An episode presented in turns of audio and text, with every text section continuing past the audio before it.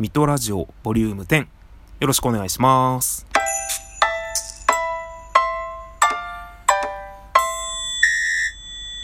はい。ということで、ミトです。よろしくお願いします。えっと、今回のお題はですね、皆さんコロナ期間中に何か変わったことはありましたでしょうか？というお話をしたいと思います。まあ、前回に引き続き、ラジオらしいラジオですね。基本的に私、あの、何も考えずに配信をしておりますので、あの、もう困ったらすぐお題ガチャっていうボタンがね、このアプリにはあるので、それでお題ガチャを押すと、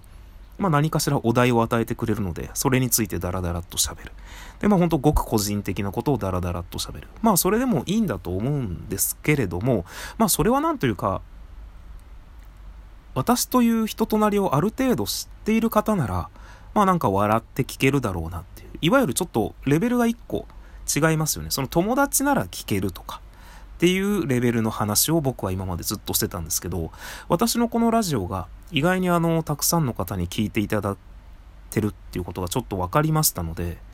もうちょっとね、まあ私のごく個人的な意見を入れながらまあ喋るのが私のラジオで、私のラジオっていうかまあそういうものだと思うんですけれども、あの、あまりにもごく個人的なことよりは、まあ一般的なことを織り交ぜてダラダラ。なのでまあ今時事的なことも織り交ぜて話していこうかなと思っております。えー、なので前回に引き続きですね、今日もラジオらしいラジオをお送りさせていただきます。で、まあコロナの期間中ですね、コロナ禍の期間中に皆さん何か変わったことはありますかと。まあ、いわゆるこのほぼほぼ2ヶ月に及んだ自粛期間ですね。まあ、その間もね、普通の仕事で、まあ、出かけられてた方っていうのは私の周りにも結構いたので、あまり変わらず普通だったよっていう方いらっしゃるんですけれども、基本的にこの自粛期間ですね、あの、太られたっていう方が、まあ、私の周りっていうのではなくて、もう本当、日本中で、こう、ネット中でね、いろいろ見かけることのできる、もうこの2ヶ月間ですごく太ったと。運動不足を解消しなきゃいけないっていうね、方がかなり見られたんですけれども、私の場合は逆にですね、このほぼほぼ2ヶ月の自粛期間中で、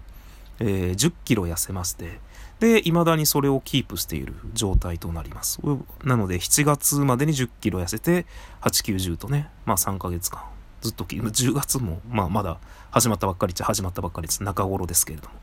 で、それはなぜかと、なぜかとというかまあ申しますと、私はあの、基本的に自粛生活が始まる前はほぼほぼ外食だったんですね。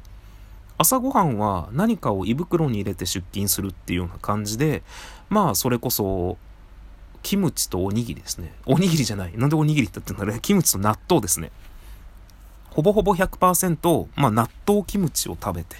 で、まああとは何か作って、ってたおかずがあったらおかずを食べて、その、いわゆるこう、メインのご飯とか、なんかそういうのをがっつり食べるとかではなくて、何か胃袋に入れて出勤すると。で、その後に、えー、出勤してお昼ご飯を外食で何か食べて、で、晩ご飯も外食で何か食べて、っていう感じで、で、まあ、休みの日は家でも本当にダラダラっと何かもう、あんまり料理らしい料理までそんなしっかりしない感じのものを作って、まあ、ダラダラっと過ごすというような。感じだったんですけれども、その2ヶ月間の自粛でですね、まあ、100%自炊になりました。それこそもう3食のご飯、3食、まあ休みの日に家にいるってなったら、大体皆さん2食とかになると思うんですよね。あんまり休みの日家にいてね、3食しっかり食べられる方ってね、まあいらっしゃらないのかもしれないんですけども、まあ私は、私は？私も？実際今日休みだったんですけど、朝相変わらずキムチ納豆を食べて、お昼ご飯を食べて、今収録をしています。なので晩ご飯も食べるので、まあそういう意味では3食食べるんですけれども、まあ大体2食だと思います。休みの日はなんかこう、ゆっくり起きて、まあ、家族のいらっしゃる方でしたらね、3食食べるっていうのはあるかもしれませんけれども、まあ、ゆっくり起きて、お昼過ぎに何か行動して、夕方前ぐらいになんか1食食べて、そのままお腹がいっぱいで、夜、まあ、飲みに出かけたりとか、まあ、夜なんか食ったりみたいな2食になると思うんですね。でも私はいわゆるコロナの期間でも100%ですねそれが全部手作りになりましたでその手作りになるとやっぱ外食と何が違うってまあいわゆる外食、まあ、第一にこう頼んだ量が出てきたら全部食べないといけない。まあ自分でも自分で作った量はある程度食べるんですけど別に全部食べなくてもいいんですね。次の日にも回せる。っていうのと、あと自炊をしてると揚げ物ってハードルが高くて揚げ物できないので、揚げ物はもうほんと口にすることがなくなりました。っていうのと、なんだろうな、お肉はそれなりに食べるんですが、野菜をとにかく取りましたね。それ別に意識して取るんじゃなくて、何か自分で料理しようってなったら、例えば味噌汁を作るとかだと、なんかよくわかんないけど、野菜、野菜いっぱい入れとけばいいかなみたいな。そういう感じですね。あと外食だとまあ定食を頼んだりとかで、まあ勝手に自分の中でこれを食べて、まあ今日のお昼はお腹いっぱいで乗り切ろうみたいな。お腹いっぱいじゃなくてもいいんですけど乗り切ろうっていう。ななんか頼んだものを食べれば、それで自分がもうなんか、あまり気にせずやっていけてたんですけど、自炊ってなると、なんか野菜っていうものを意識しますよね。なんか肉だけ炒めたもの食べてると、なんか嫌だなみたいな。で、僕はあの、ほぼほぼ毎朝キムチ納豆を食べてるんで、キムチはね、まあなんかあったら気になったら食べるんですけれども、まあそれと同じような感じで、なんか野菜食べないと嫌だなみたいな気持ちが芽生えるっていうのがあって、まあなんか野菜をやたら食べるようになりまして、あとその流れで、お菓子もね、昔はよく食べてたんですけど、お菓子もいわゆる自炊、自分で作るようになって、まあそれで、それで、それこそクッキーやプリン、まあなんかあとはちょっとしたカップケーキみたいなやつとかですね、を自分で作るようになりました。で、自分で自炊すると、まあこれあのお菓子だけに、お菓子ってね、めっちゃ砂糖使うんで自分で自炊すると、あ、こんなに砂糖入れるん？とかってなるんですけど、あの、自分で自炊すると他の料理ですよ。普通の料理を。レシピ通りに作ろうとか、いわゆるこう、うん、これうまいなっていうぐらいまでうなるぐらいの、えー、料理を簡単に作ろうと思うと、めちゃくちゃ調味料入れるんですよね。それこそ僕昔自炊してた時って、塩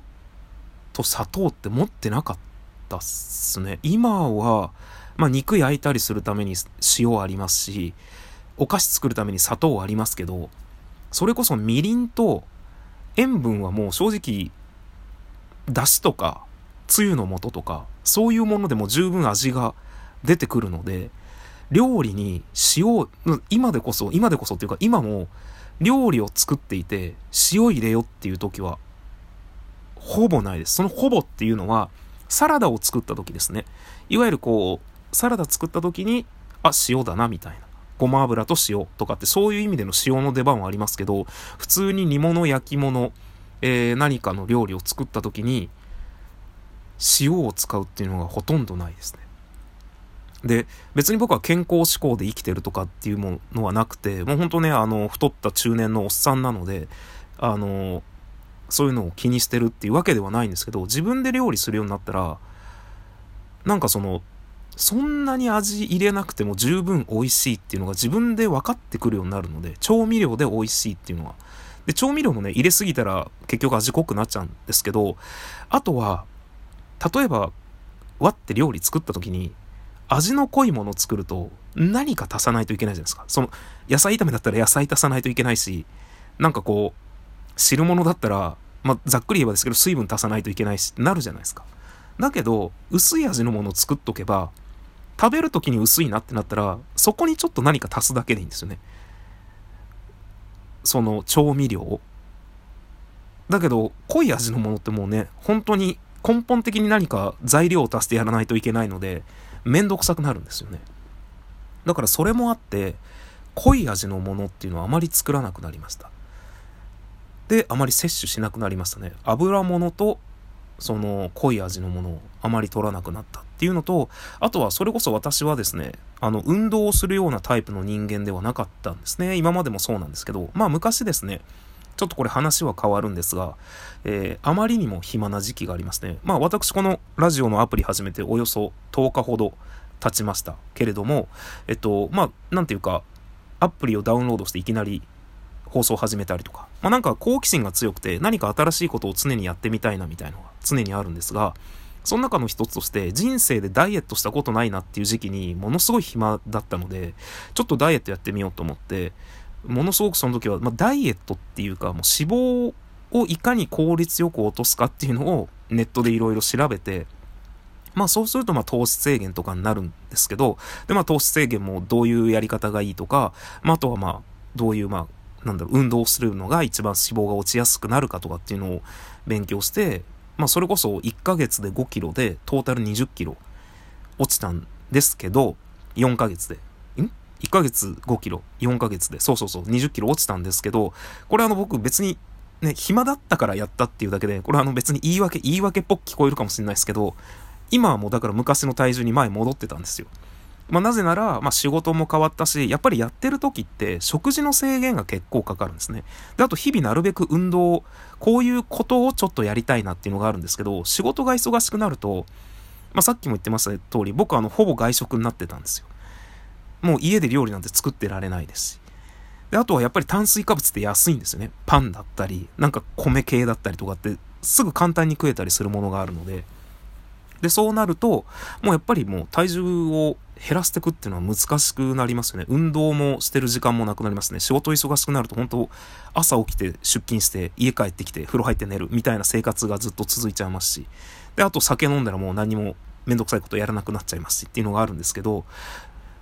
この今回の自粛生活で、まあお酒をやめちゃったっていうのは、それは自粛生活前にね、なんかよくわかんないですけど、急にお酒を、またこれいつかね、どっかでお話できたらいいなって思うんですけど、急にお酒やめちゃうっていうのがあって、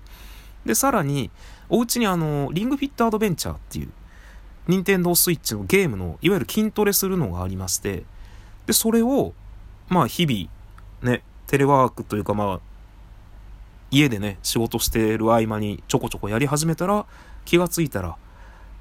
こう2ヶ月で10キロ痩せて、未だにそれをキープしているという。なるべくまだちょっと痩せれたらいいなってちょっと思ってる日々を送っているというような感じになりますね。で、あの、ちょっと駆け足になってしまうんですが、ここで、まあ私の放送は